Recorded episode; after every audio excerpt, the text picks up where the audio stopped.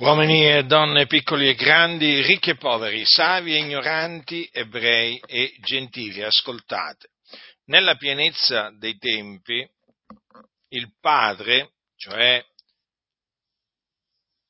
l'Iddio vivente e vero che ha creato tutte le cose, sia le visibili che le invisibili, ha mandato nel mondo il suo unigenito figliuolo per essere il salvatore del mondo, cioè per salvare i peccatori. Il nome dell'unigenito figliuolo di Dio è Gesù Cristo. Egli dunque discese dal cielo per fare la volontà dell'Iddio e Padre suo. Il Dio fece sì che egli fosse concepito nel seno di una vergine di nome Maria. Egli dunque fu generato dallo Spirito Santo nel seno di questa vergine e lei rimase incinta per virtù dello Spirito Santo. E al figlio che partorì, che fu il suo primogenito, pose nome Gesù, cioè Yahweh salva proprio perché questo era stato il nome che gli era stato dato dall'angelo.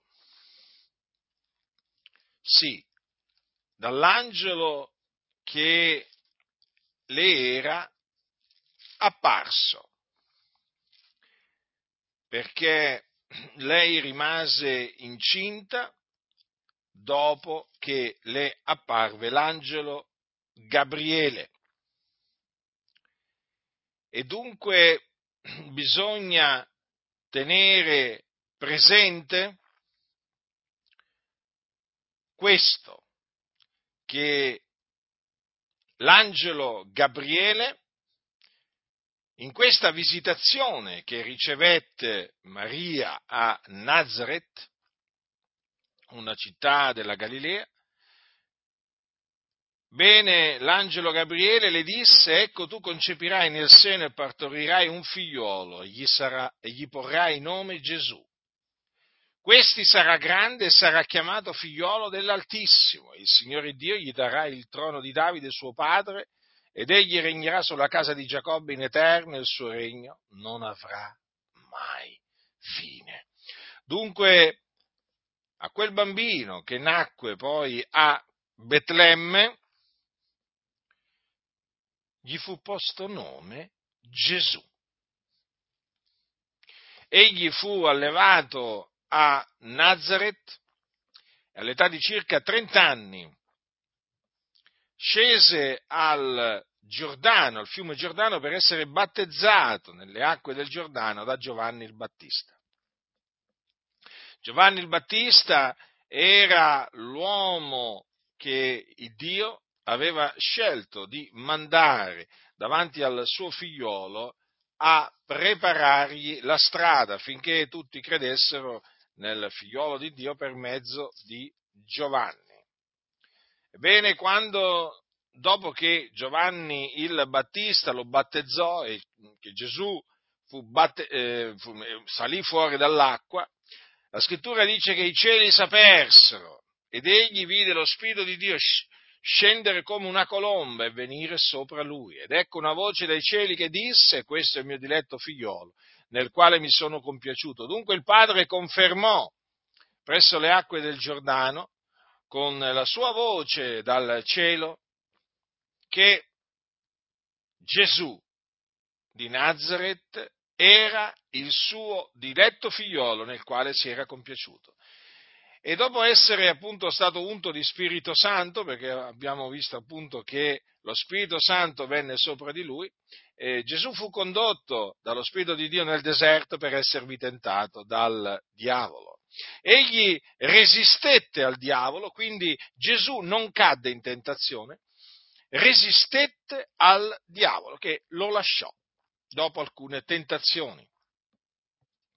E poi Gesù si mise a predicare e a insegnare per tutta la Galilea. Insegnava nelle loro sinagoghe, predicava l'Evangelo del Regno, sanava ogni malattia, ogni infermità fra il popolo, cacciava, cacciava i, i demoni. E naturalmente la sua, la sua fama si sparse anche oltre i confini di Israele e le moltitudini si accalcavano per sentirlo, perché uscivano delle parole di grazia dalla sua bocca, che non erano mai uscite dalla bocca di nessuno, perché nessuno mai aveva parlato come lui. E gli portavano malati, colpiti da varie infermità, da vari dolori, indemoniati, lunatici, paralitici, e lui li guariva tutti. E lo seguivano grandi folle. E tra i, suoi, tra i discepoli, appunto, che egli fece, ne elesse dodici, no? gli apostoli, ai quali dette il nome di apostoli, che mandò a predicare il regno, a sanare ogni malattia e anche a cacciare i demoni, a risuscitare i morti.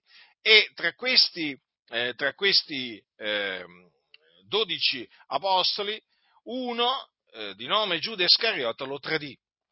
Lo tradì naturalmente perché così Dio aveva decretato, perché, perché Gesù Cristo, il figliolo di Dio, doveva essere dato nelle mani di uomini peccatori.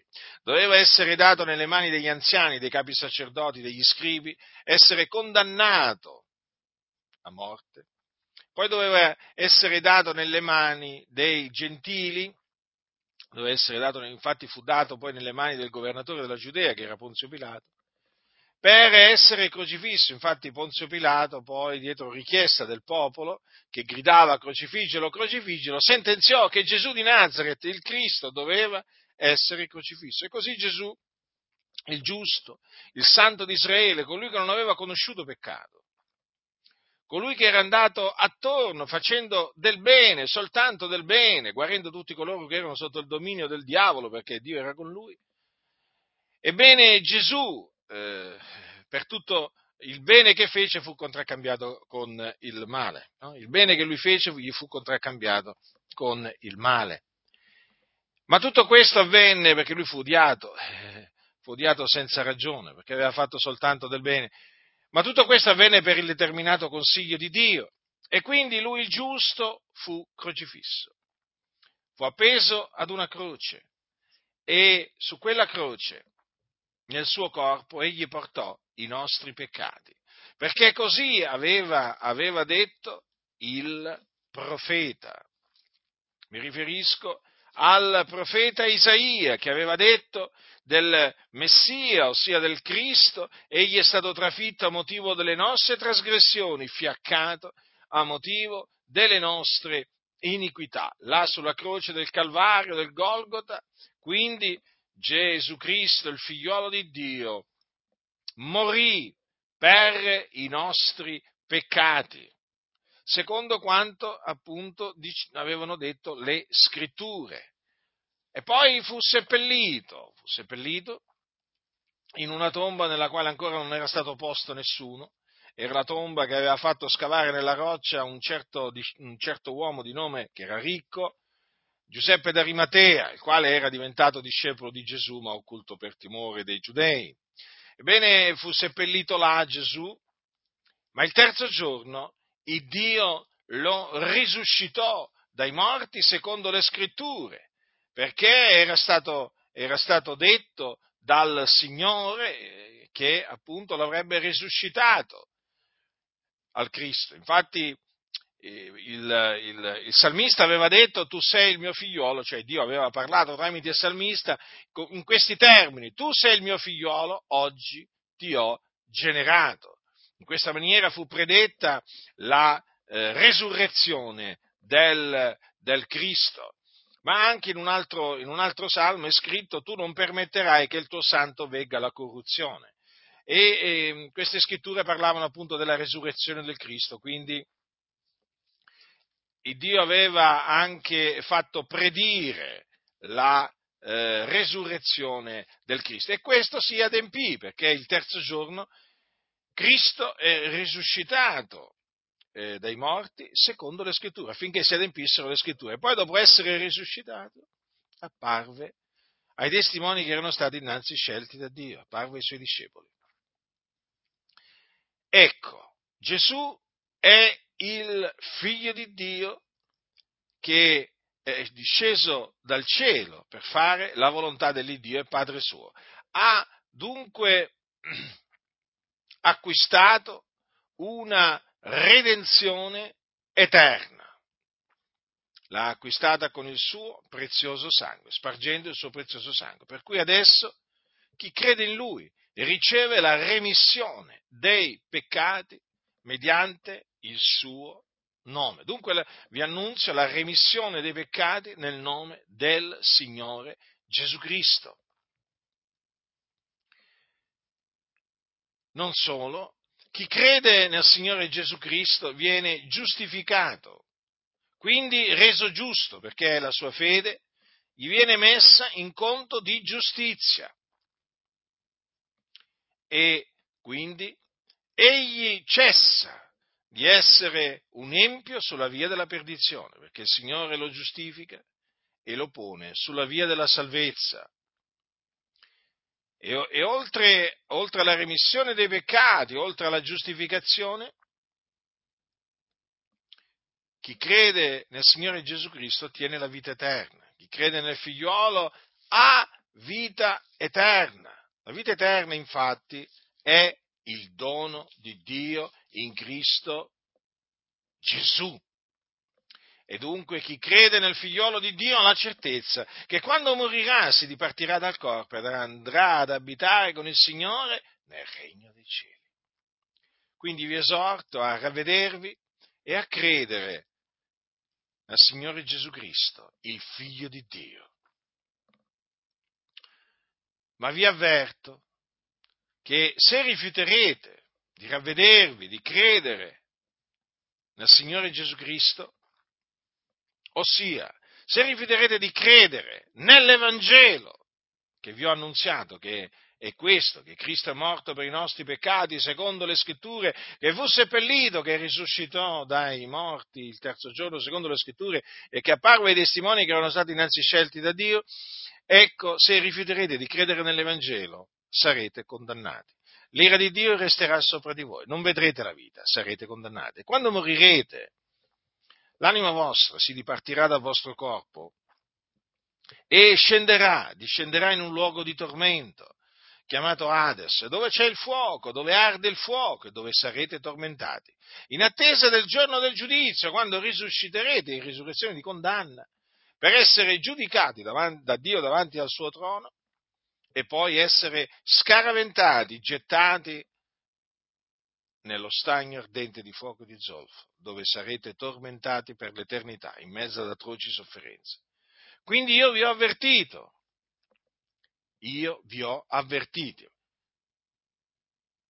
della fine orribile che farete se persisterete nella vostra incredulità. Ecco perché vi esorto a ravvedervi e a credere nell'Evangelo della grazia di Dio affinché possiate veramente ottenere grazia da Dio, affinché Dio vi faccia grazia, vi perdoni, vi giustifichi, vi dia la vita eterna, altrimenti perirete, perirete, perirete, perché nessun altro è la salvezza, perché non v'è sotto il cielo alcun altro nome che sia stato dato agli uomini per il quale noi abbiamo ad essere salvati. Quindi ravvedetevi e credete in Gesù Cristo, il Figlio di Dio. Che orecchi da udire,